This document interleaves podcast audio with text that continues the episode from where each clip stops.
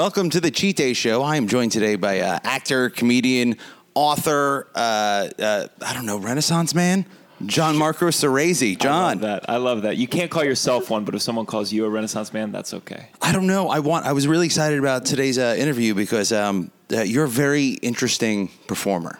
Thank you. Hard to nail down. Not, you know what I mean. I feel like I've been around comedy for long enough that I have a good read on on who people are and what they're looking for and. and what their belief is with comedy and entertainment. Like I can't nail you down at all. I well, that's very kind. That's very kind. I'm, I'm a chameleon. How do you, I don't, you don't even know if that was a compliment. I know. Me, me neither. I, I think it's. I think it's. A, but I'm saying I don't like you, John. No, no, listen, I- Would I that be that. the best podcast? I just brought you here to yell at you and tell you why I was upset with you. give me food poisoning. I, I know how it goes. So, um, I, before I jump into my questions, uh, I, I was just thinking about you today, and uh, I first was aware of you when you were working, I guess, for uh, Gotham Comedy Club, Andy Engel. It's a good story. You don't know the story. I Mm. oh no, no, no! I've just been talking about those days with a friend recently. I don't remember what year it was, but I do remember that. Uh, Pre-COVID. Yes, it was absolutely pre-COVID, and I was doing one of Andy's shows, and I, I saw you hosting, and I, I knew your name was Gianmarco, so I had I called Andy, and I don't know what we were talking about, but I was like, hey, um, is that I, for some reason I was like, is Gianmarco like a foreign guy or something like that? Uh, I was like, uh, how do you know him or whatever? And immediately, like, it's Andy. Andy was just like, why? What would he do? it's like he didn't do anything. It was great. I just I watched him, and I was I was just curious who this this host was. Yeah. And uh, uh, no, John, Gianmarco is uh, uh, American and a, a great comedian. Who? Uh, where did he come from, John? I come from uh, Maryland, Potomac, Maryland. Mm. Uh, mom's Jewish, dad's a little bit Italian, and he played it up. I was going to say that first name is just a smidge Italian. I used to think, I mean, he really lied to me. He made me think I was 100% Italian. And I gradually had to learn as I grew up and met real Italians. yeah, they went with Gianmarco because the name lasagna was taken. Was Ah. um, was being Italian a thing in your school? No, it was pretty, pretty, pretty white, pretty just dull, plain Yeah. vanilla. So my little bit of Italian really shone through. You know, I was getting discriminated against for my mild Italian heritage. But my dad said he, he uh, speaking of food, he said like, oh, we have this thing called Soresi sauce. Like it's a legendary sauce passed through generations. And one day I found out it was just like ragu with butter and some kind of cinnamon, and that was it. Now, did you go to a private school? Were Oh, you? yeah. I'm private school baby. Yeah. Oh, I just lost all my. Uh... Can you guys still hear? No, it vanished for me. Gotcha. I'm on it. I know what it is. Don't worry about it. No, no, I got it. I got it. We're back. That was a plug. Very high tech operation over here. Okay, we spent all the money on the food. Uh, so yeah, yeah, you you definitely have a educated vibe about you. Do I? Yeah, Good. Yeah, you sit up straight. costs like a lot of like money. like some teachers beat you so you had good posture. like it reads on you. Like ah, this guy came from some money. Plus, I know your what, your parents were divorced a bunch. My parents are divorced, uh, uh, both both uh, uh, twice. Twice. See, that's money. You know what kind of money you have to have to, to be like, oh God, I can afford to lose half of my half. Yeah, yeah, yeah. That's what that's what the the like divorced rich people to be like. When you get divorced, take all your assets, divide it in two, and then give half of that to the lawyer. like they they know it deeply. So so yeah, they're doing pretty well given they have an eighth of their original income. Well, uh, yeah. So I mean, basically, so I just felt like you came from an educated background, like someone had put time and energy into it. And yeah, yeah, it's a good thing. It's a And now I'm a comedian. I mean, so interesting. I mean, like the first heartbreak must have been when you were like, I'm going to be an actor. they were they were I think they were pretty supportive. Uh, I don't know what they were thinking really. I went to college for musical theater. I know. Which I had a little bit of a scholarship, but look, we're looking at a hundred forty thousand dollar bill at the end of the day. what do they do? Uh, my dad, so he used to do oil cleanup. Like where there used to be big oil spills in the ocean, and my dad would, would bid to, to clean it up. It used to be great. He retired in his 40s. Retired in his 40s. We had a Ferrari. We were coming Oh to New York, going to the Plaza Four Seasons. And then he put all his money, uh, the dot com uh, bubble bursting really affected. no. He put it all in, so he had to go back to work. Now he does scrap metal recycling. He does. He has. He's one of these guys. It's a similar strain with me. He has twenty different companies, twenty different logos. Only two He- of them are in operation. So wait, scrap metal. So he fell down the ladder to mafia. he didn't. Kind he of. didn't start in the mafia. He Yeah. had to show up there and be like, "Hey, the name's Soresi. Things are tough. Can I?" Uh, He'd always tell me like mafia mafia isms where he'd be like he'd be like son, don't ever don't ever go against the family. Son, don't ever get in bed with the mob. And I'm like, Dad, we don't know anybody in the mob. What are you talking about? So he's doing fine, but he's uh, he he wanted to be just really rich, and now he just works twenty four seven. all right, all right. Well, is he married again? No, last I checked, he had a, a girlfriend who was younger than me. Uh, uh, I don't know if they're still together or whether she got too old. How do you not know if they're still together?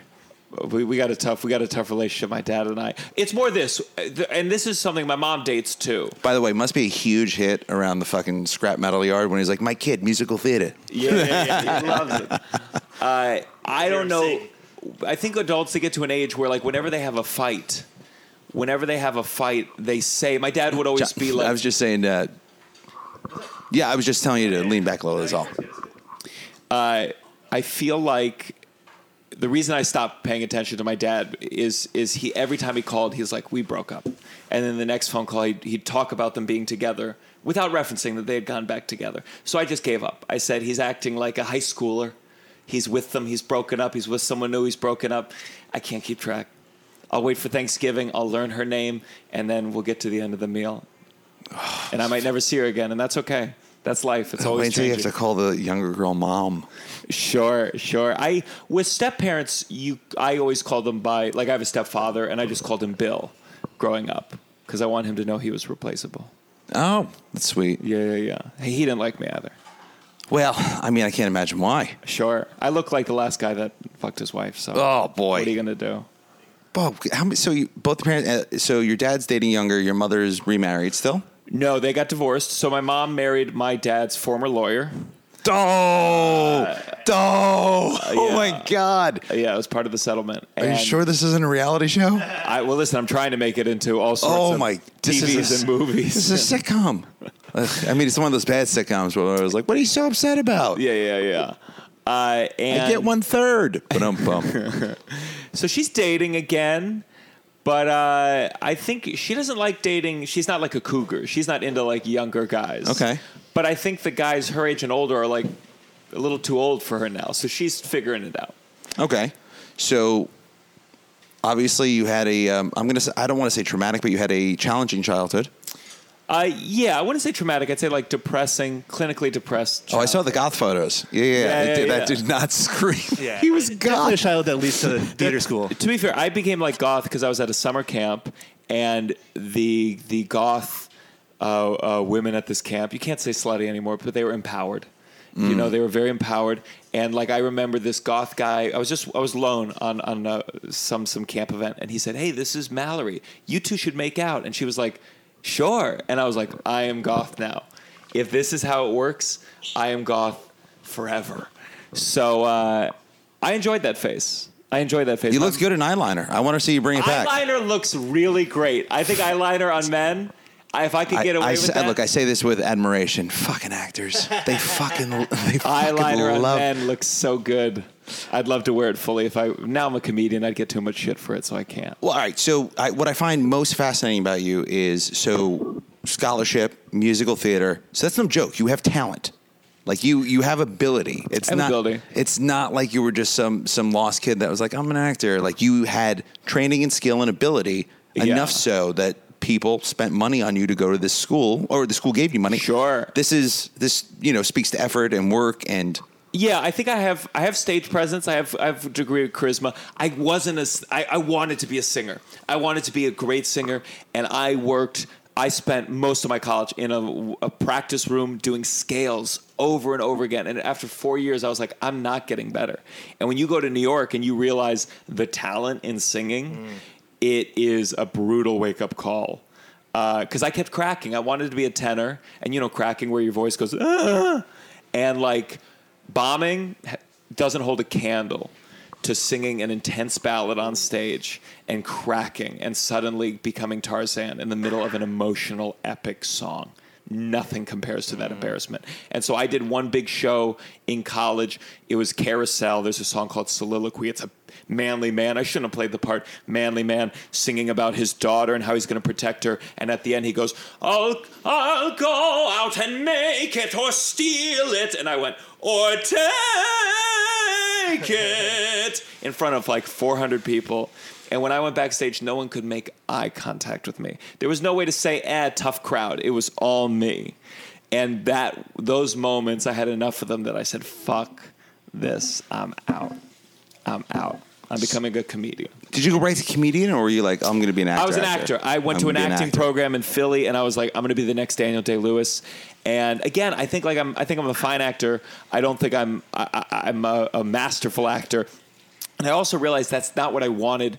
You know, Philip Seymour Hoffman, who I loved, uh, he did Long Day's Journey into the Night, a four-hour Eugene O'Neill play, and I was like, oh, if my life goes according to plan, I would be doing that on Broadway. I would be doing a Long Day's Journey to Night twice on a Saturday, and I was like, I don't want to do that emotionally. And uh, then one day I wrote a play where I talked to the audience. Everyone's feedback was like, we really liked that part, not the other part. And and I had a friend who was like, you need to really do stand up comedy. And I just went like, I just became addicted. I need the feedback. It's not. e- Sometimes I'm like, is it stand up or is it because I'm addicted and I like to craft with constant feedback? And that's what you get with stand up. So I don't feel you fall into this category, which is which is why I wanted to talk to you about this. Um, as comedians, we're usually kind of skeptical of actors that do comedy. Sure. Because a lot of actors will go to comedy and be like, "I'll just do it for the weekend and put it on my resume." Like they don't they don't consider it a full time craft. They consider it an added skill. Like I have a license. And I do stand up comedy, like the, the skills thing on the bottom of the resume, where it's like I could course. drive a car, I could ride a horse, I could do stand up. Like they just they just add it on without actually putting the work in. And I don't I don't consider you that at all. And I was that for a couple years, and and like I don't even count them really as when I started stand up because I would do one bringer show every four months. Uh, I hate that now, but I do think comics complain about that, and then no one holds the comic to account when they join a sitcom and are the worst fucking actor on that sitcom of all time. Yeah. Like, there's a lot of comics who then, like, the moment they can start acting, they do it full time, and you want to be like, well, hey, guess what? This is also a craft. Well, yeah, no. Usually, uh, the guys I know that get those opportunities usually hire acting teachers and like start Sure. like they really But try some to. of the actors try to do that with stand up too. Yeah. You can't. You, there, listen, there's some talented ones that have made it, Mm. but a lot of them they try to cram an acting training, and it's just a lesson of we're both in tenuous art. Actors and comedians are both in in tenuous art forms that are hard to define that people dabble in. Shaquille O'Neal has done stand up and acting. That's crazy. But we I mean, I think the exception of the rule is T. What a, I mean, just what a blessing that he stopped spitting rhymes and Yeah. picked up some punchlines. Yeah, T Oh, T does does that. Ice T, you know, is in the longest running uh, actor franchise of all time. So I- Oh, he was bragging about his money the other day. He was because the the uh, uh, uh, residuals. yeah. Oh, So he was he, the residuals he gets from TV as opposed to film Insane. are insane. but I think I think uh, I think there's a lot of actors who do that because their agents say you know do a stand up show. That's a good way to get seen. It's a cool talent. But I think both of us have to respect the fact that we're in art forms that don't get respect and do require a lot of skill and are often overlooked as to how hard they actually are. Well, stand up's a, a low art. I, I feel like acting gets more respect. Comedies, you know. Stand up is a low art until it becomes like the most respected thing of all time. It's it's kind of crazy. Those like those those superstars like like Chappelle or Louis or or Chris Rock. They're like philosopher kings. Yeah, yeah, yeah. fans, and then yeah. like and then like below them, everything below them is like Trash. trash. yeah. And then it's yeah. So there's a weird there's a weird thing with stand up with Acting's that. kind of the same way though, because it's like you know we've met a million actors who don't have any credits or have like one or two like, and it's not like their friends and family are like looking at them as higher than someone who's like got addicted to stand up last month. You know, it's kind of the same. If People anything. as an insult always be like, uh, "Who are you?" And it's like, do you really think that that's an indicator of? There's genius actors doing regional Shakespeare in Missouri. Yeah. and it's like it's it's such a it's such a crazy thing in this world where the the top one percent becomes you know more and more isolated to think that anyone below it is talentless. So do uh, do you know Billy Gardell? Uh, Mike and Molly. Um, Uh-huh. Yes. So Billy's a friend of mine. He's very into acting.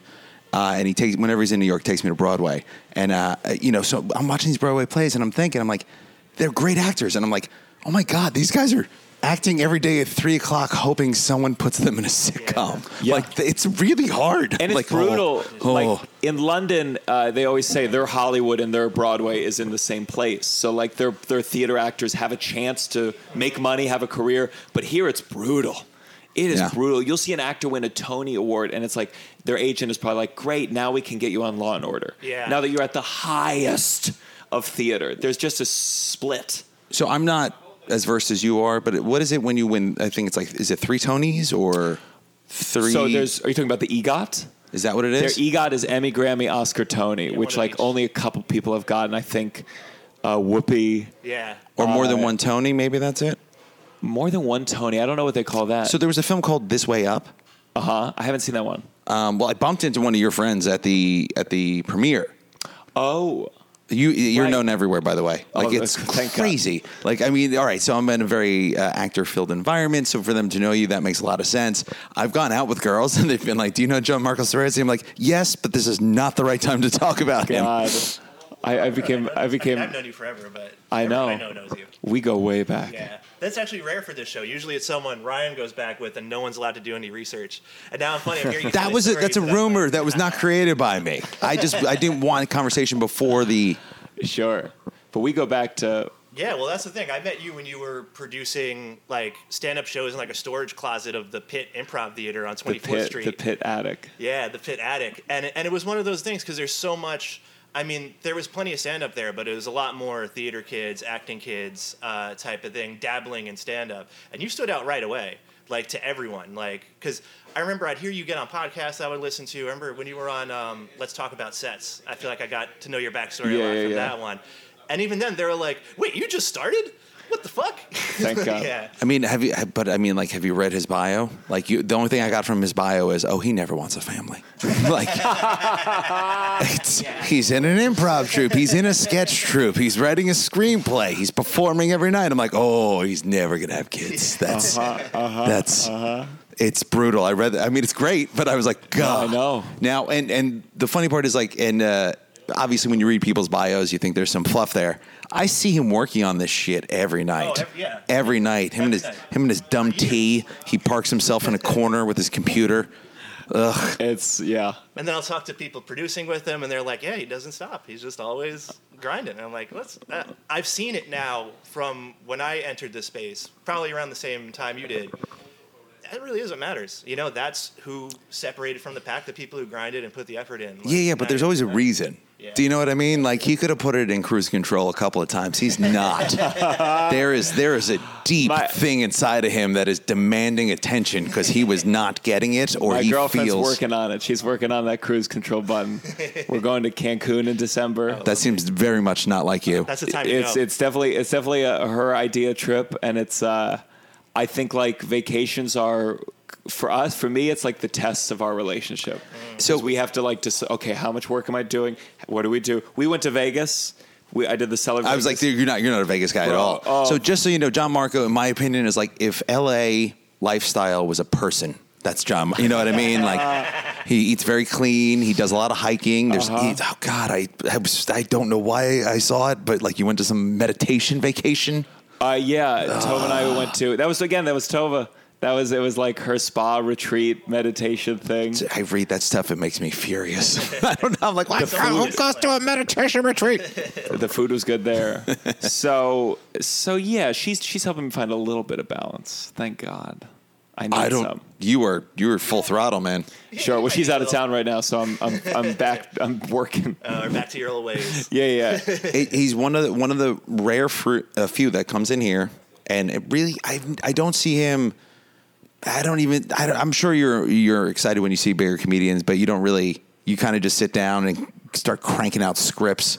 I think it's cool. It's cool seeing bigger comedians until they bump me, and then I go, you know what? I'm over this shit. Yeah. I'm done. So uh, I still like The, the comedians who would really make me at this point, like it would be Anthony Jeselnik, who's one of my one of my one of my idols. He's in my movie. Really? Mm-hmm. Wow. Ugh. I've been around a long time, man.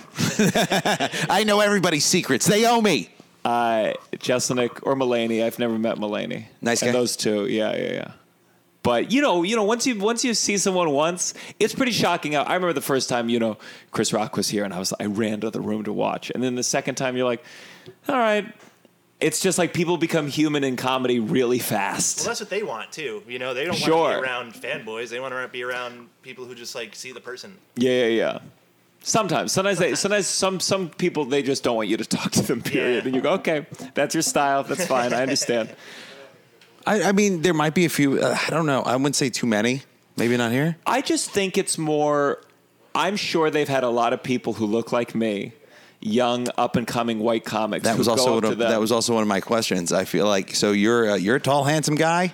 He's in good shape. I feel like these things are going to hurt you in the comedy community. I feel like You enunciate every syllable. I Uh-huh. know. I know.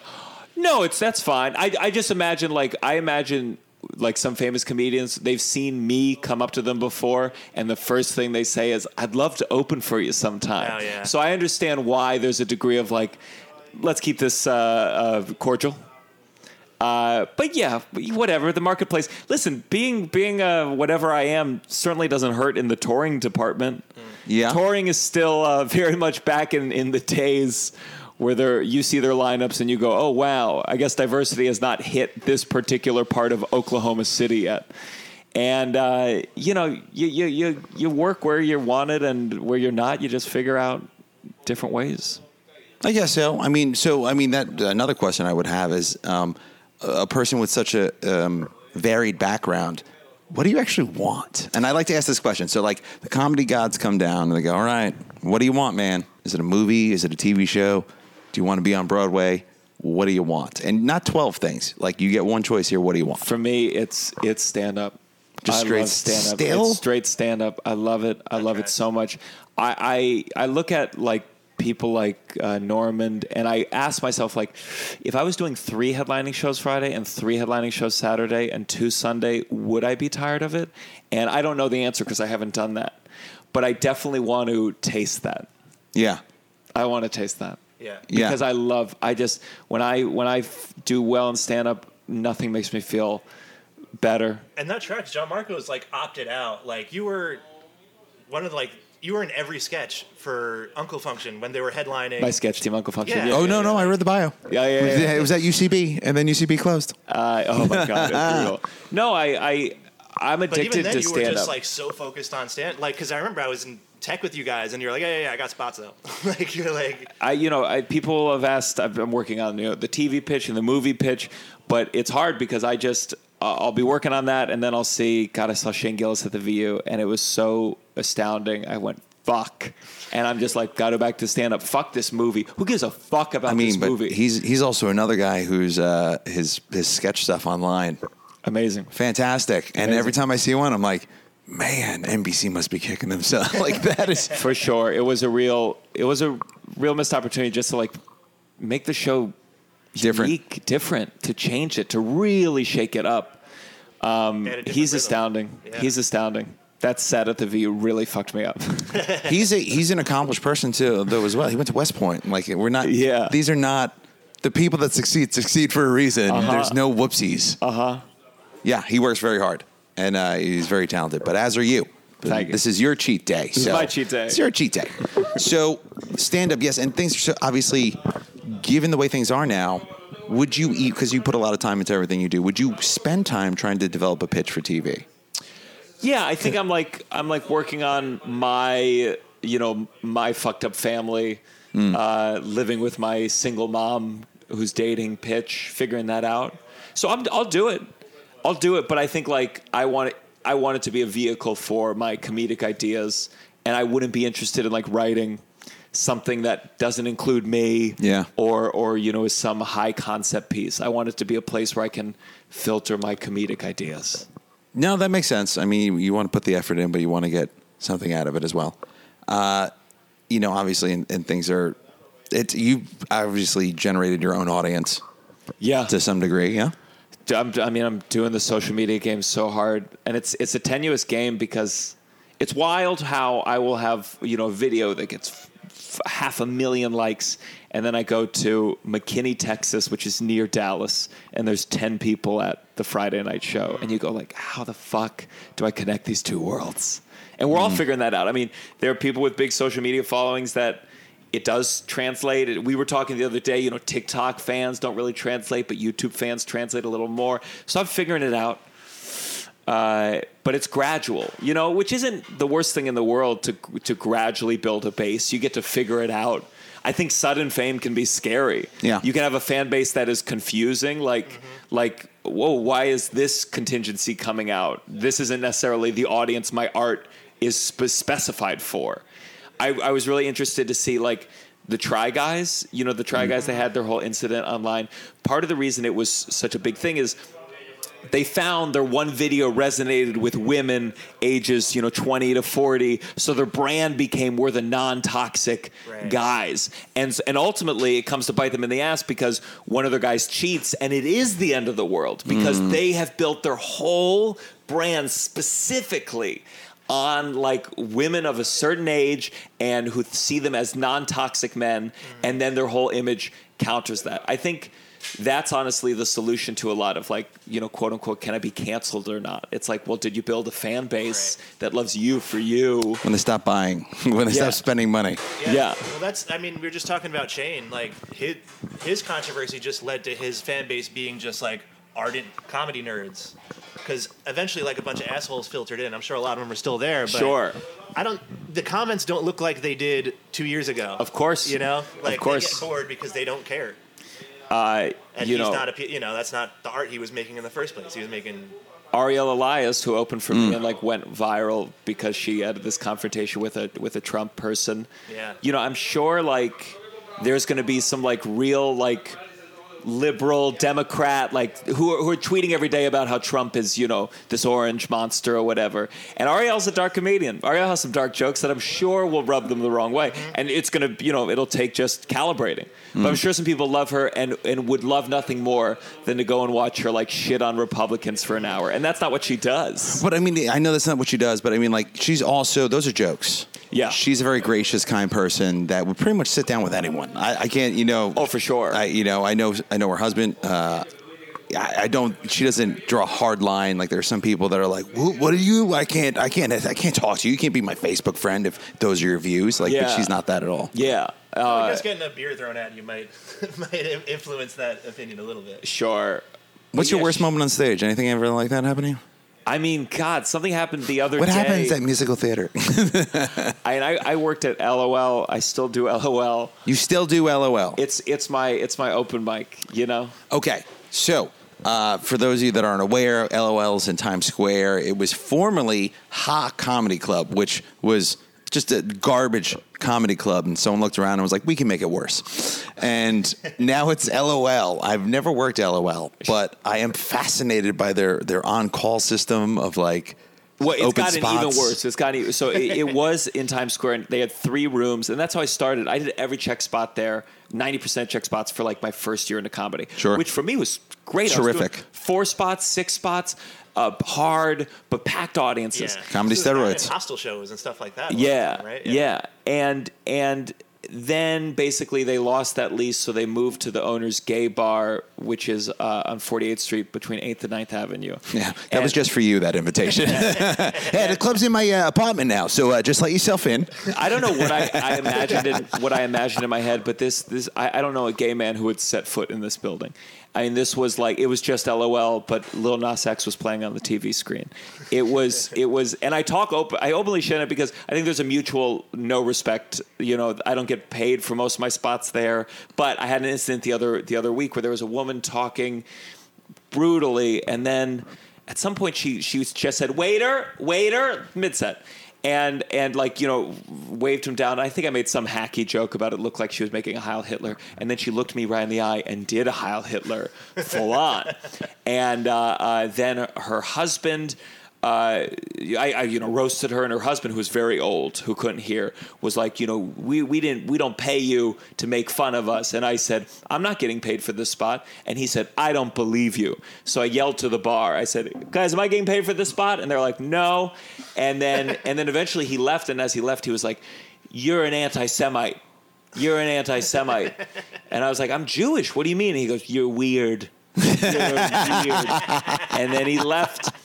And even though it was a show for nobody and it has no professional impact on me, there are moments like that. I've gotten a lot of uh, weird anti Semitic three shows in the South. I said I'm Jewish. Someone in the audience went, ugh. And there's something about when you're a comic, you do feel like you're taking the temperature of the country because you're just in a lot of spaces and you see what people are comfortable doing in a performance space. And there is a feeling I can't help but where I'm like, feels like we're all getting real comfortable with the Jewish the Jewish roasting right now. I, look, I thought, you know, I, I did colleges for like, I don't know, 10 years, but like you go to all those places, Oklahoma and Nebraska, and you spend time there. I think those were, it was actually a huge benefit because you actually get to see how people live. And uh, they're pretty poor. it's pretty poor out there. I don't know if you know. Yeah, I mean it's it's good. This is why I think like ultimately comic forces you we, we to be a super political comedian is strange only because you you see the whole country and you see you understand. I know comics. This was before I was doing comedy, really, but they were like, "Oh, we knew Trump was going to win. We knew Trump So, was going to." so win. just to, to bring it back to food, or at least start on it, is that um, the punchline of, of McDonald's. McDonald's is a punchline. It's garbage food. It's clown food. You hear that over and over again. But if you go to these places that don't have a good economy, McDonald's is jammed. It's jammed. It's where people bring their kids on Saturday and Sunday because it's cheap and they can afford it. And yeah, we'd all love you know the fresh kale salad, but it's more expensive than Well, a I cheeseburger. I say I, I have a joke on stage right now where I was in Royal Oak uh, at the Comedy Castle, and I asked the owner of the club. I was like, "Hey, is there a good place to get a salad around here?" And he was like, "It's a pretty liberal area." And I was like, "That's I can't. That's you know, food shouldn't have political affiliations. Sounds it- it expensive. does. Yeah, It's fresh. It's it's a, a you know lettuce, almonds. These things are. are It's are not filling, so you need but, more. But they're water. They're they're also water hungry crops. They're expensive crops. Uh-huh. So like, it's. I'm sorry, McDonald's nailed it. They're going with cheap meat, and that's it's affordable. Yeah, it. What's they're going to start doing pizza? I heard, and once that's it's over. Yeah. it's McDonald's everywhere. I think you just stuff an oven in there. You know, that's the thing is whatever they roll out, they just have to roll out to a million kitchens. And Yeah. look, I mean, I I mean, if we're talking about entertainment, we're talking about politics. Trump ate McDonald's. Like that. That's how many true. people were like, Liberals "Hey, I fun eat. McDonald's." Liberals make Yeah. fun that that picture of him amidst Yeah. all the fast food, and there is a part of me that I'm like, I bet it was a delicious meal. Yeah. I've been to that Super Bowl party. I'm like, I know exactly what that is. Exactly. Yeah, I'll tear that up. Yeah. So, but what's your daily diet like? What do you do?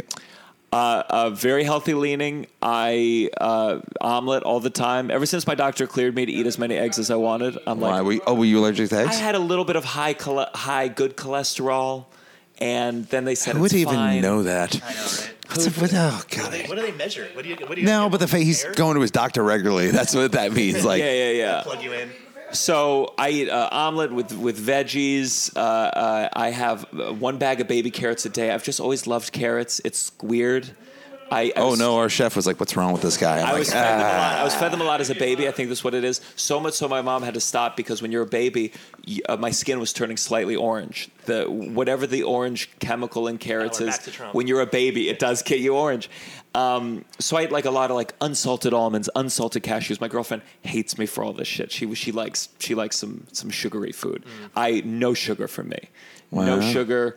Um, and uh, luckily, my sweet tooth like decreased once I took it out of my coffee. It's Yeah, all too sweet for me. You drink coffee. I would not have guessed that. Oh. I would I would have guessed that you were like caffeine's bad. No, and- no, coffee is. Any creamer or dairy in your coffee? I'm doing a little bit of oat milk, a little bit of dab, but I always tell myself I got to go black. Yeah. I got to go black. But I keep I keep getting either either oat, oat or whole. I do black because um, it, uh, it, I just don't have the patience Yeah. to get it. I, I'm just like, just, just I, I don't, I don't care. I don't Yeah. care what it tastes like. Just give it to me. I'm never ordering French fries. French fries for me, Get out. or McDonald's. Get out. If something big happens, if I when I make my late night debut, that'll be the night I have uh, that that meal. So I we got like French we got five or six more years before I have French fries ever again.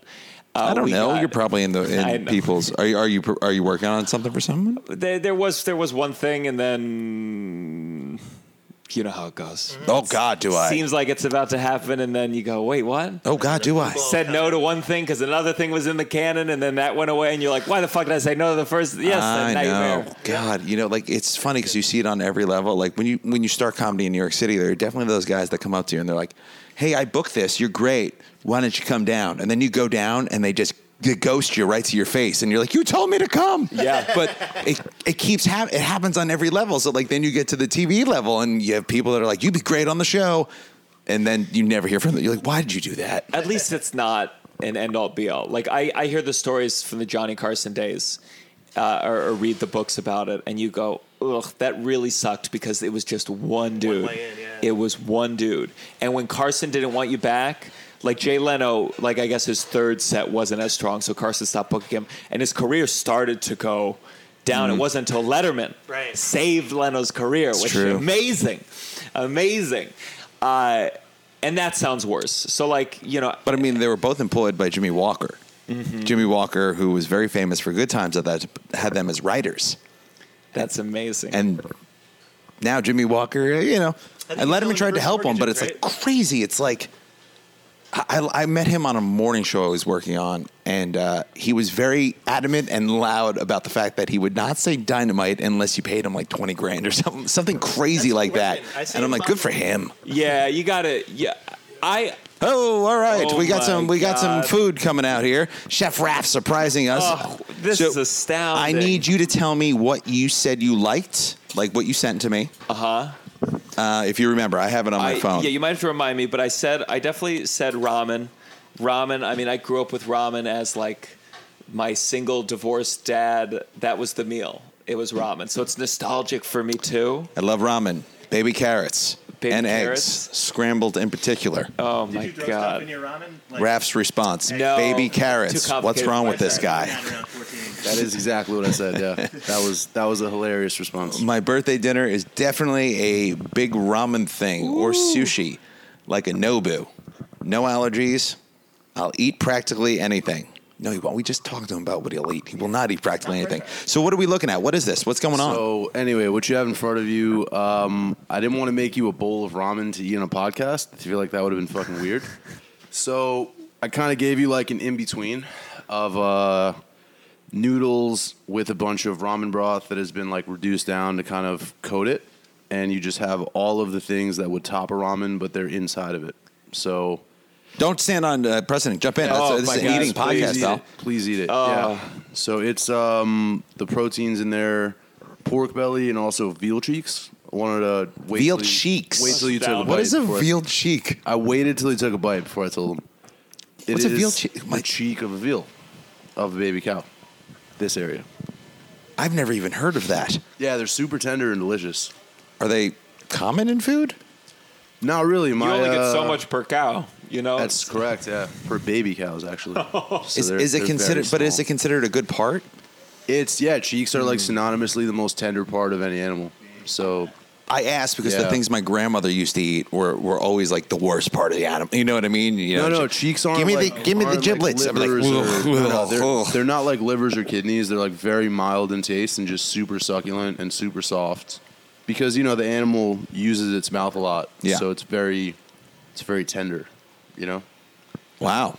Yeah. So so whenever my butcher has cheeks of any kind, I'll I'll bounce on them, pounce on them, I'll pounce on them. How is it? amazing. It's astounding. Thank you so much. Yeah, Uh, yeah. I just it- kind of had this weird thing in my head where like listening to somebody slurp for thirty minutes would be fucking disgusting. So Oh no, no. This is actually this is what the just show why I didn't make it as brothy.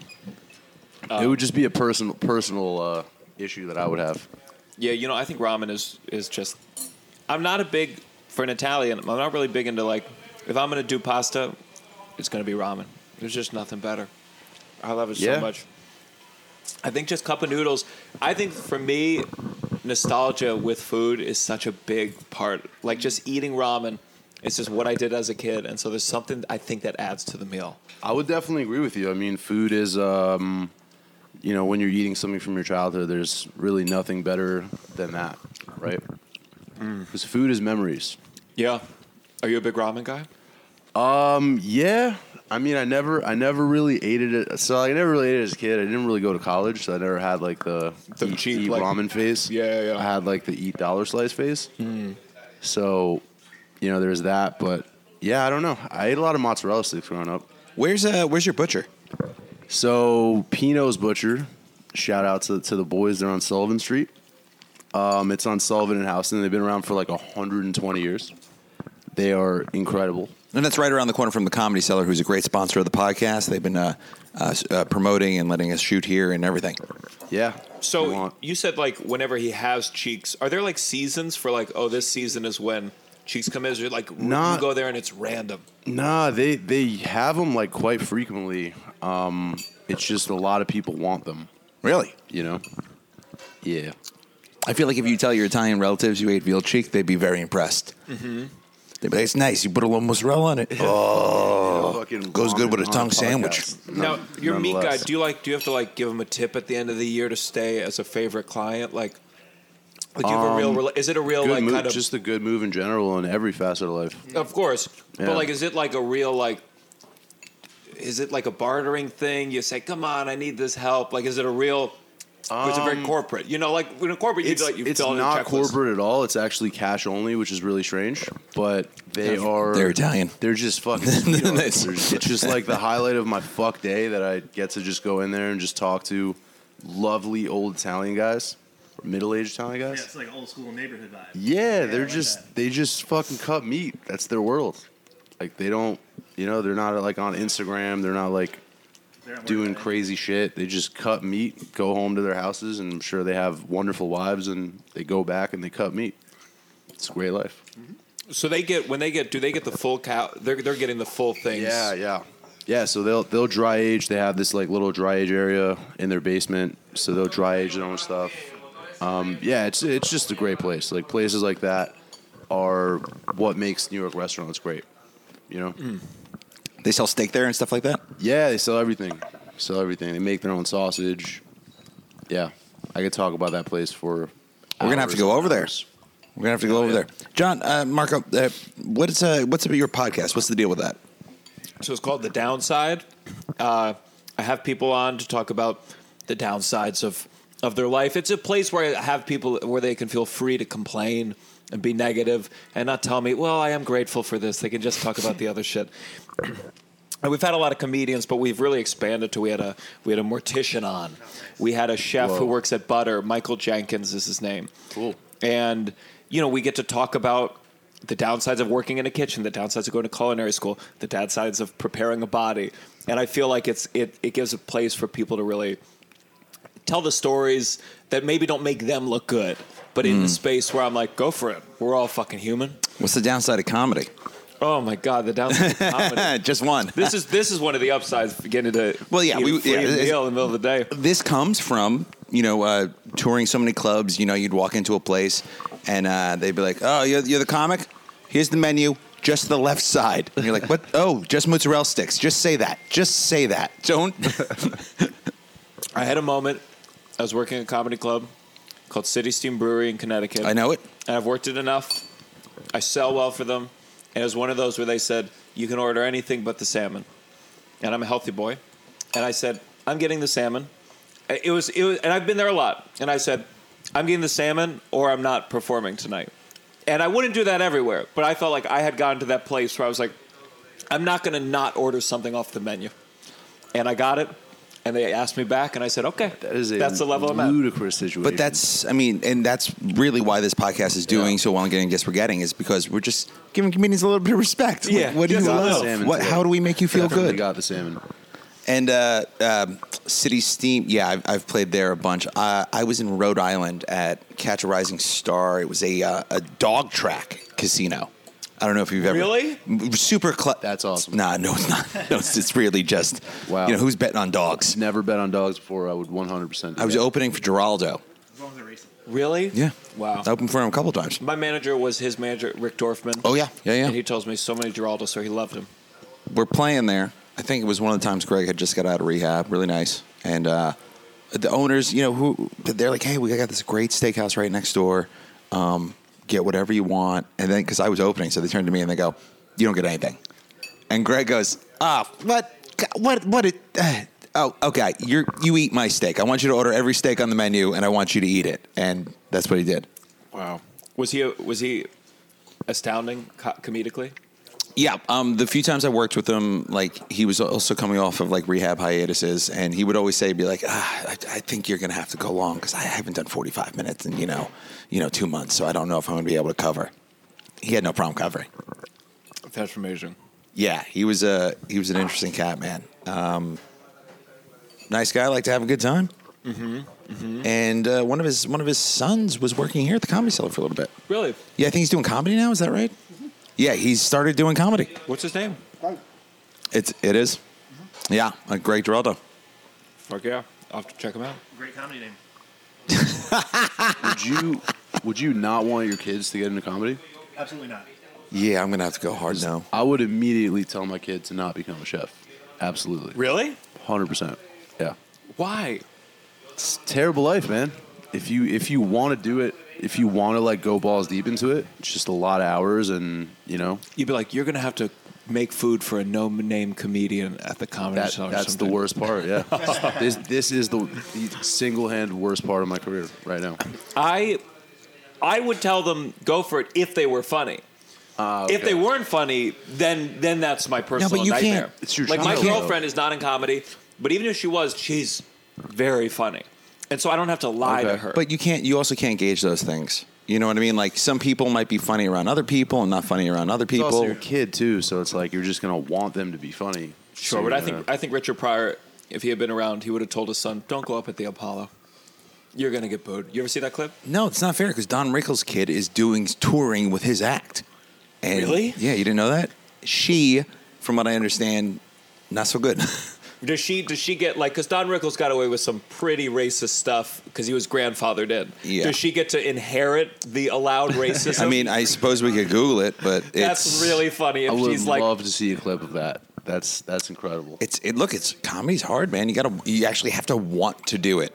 You clearly want to Same do it. You're thing, still man. so you're playing at the best comedy club in the world, the Comedy Cellar, and he's also playing at the worst comedy club in the world, LOL, in the same night.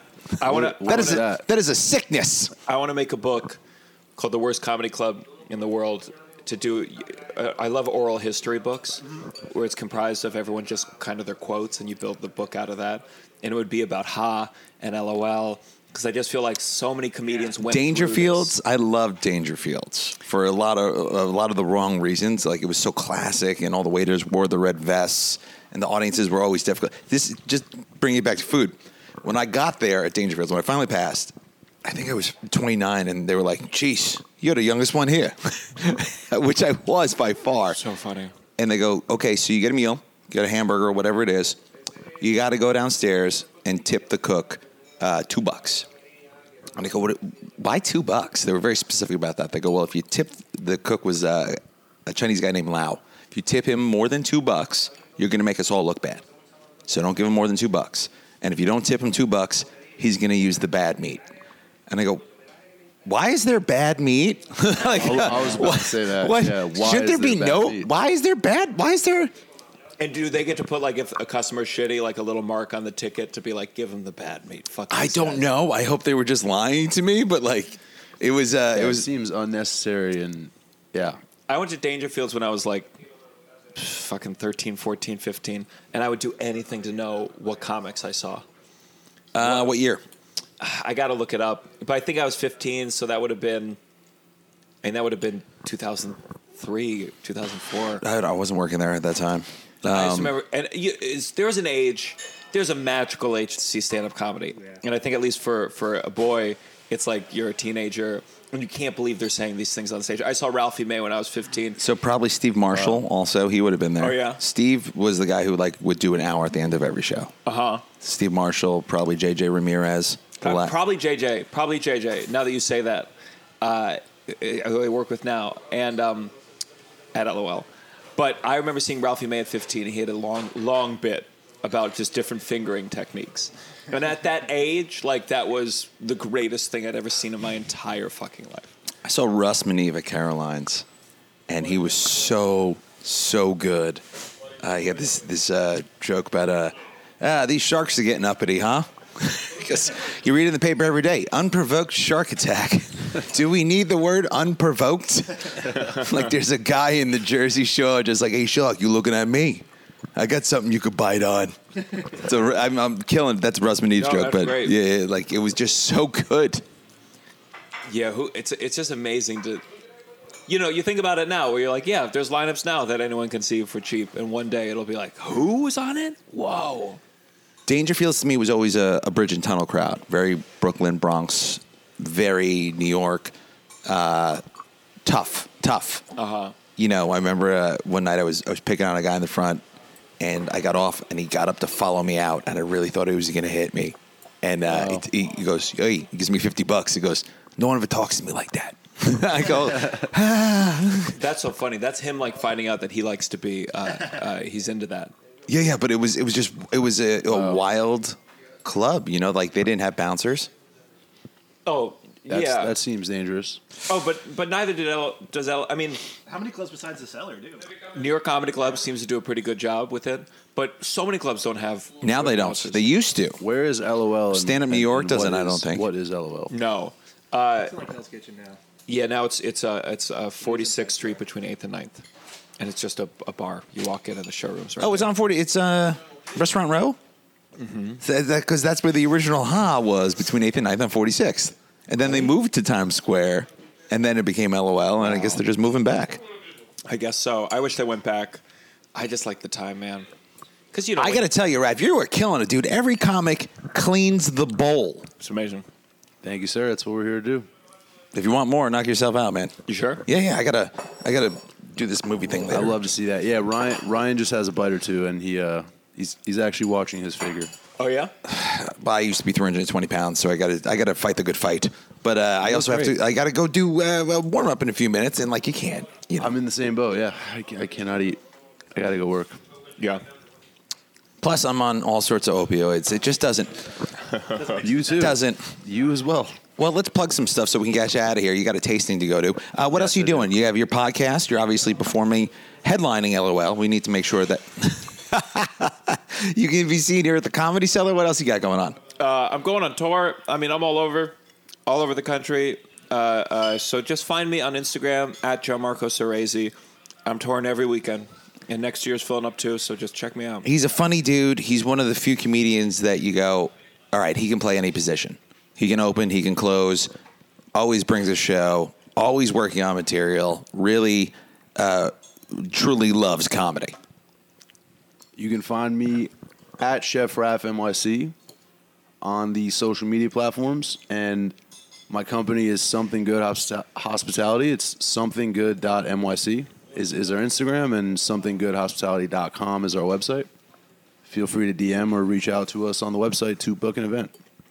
Yeah, my name's Ryan Reiss. You can find me at RR Comedy on Instagram. This is The Cheat Day Show, The Cheat Day Show on all platforms. Uh, always every Monday at the Comedy Cellar, but here pretty regularly. And uh, yeah, cheat well, guys. Enjoy your meals. Later.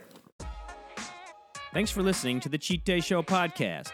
To learn more about our show, the hosts, the comedians, our guests, our chefs, and more, visit our website, thecheatdayshow.com. Also, follow along with us on our social media at The Cheat Day Show on Instagram and Twitter. Future episodes can be found in all the places you get your favorite podcast. Our show is also sponsored by the world famous Comedy Cellar on MacDougal Street in New York City's Greenwich Village. Visit comedycellar.com for show lineups happening seven days a week. Later, cheaters.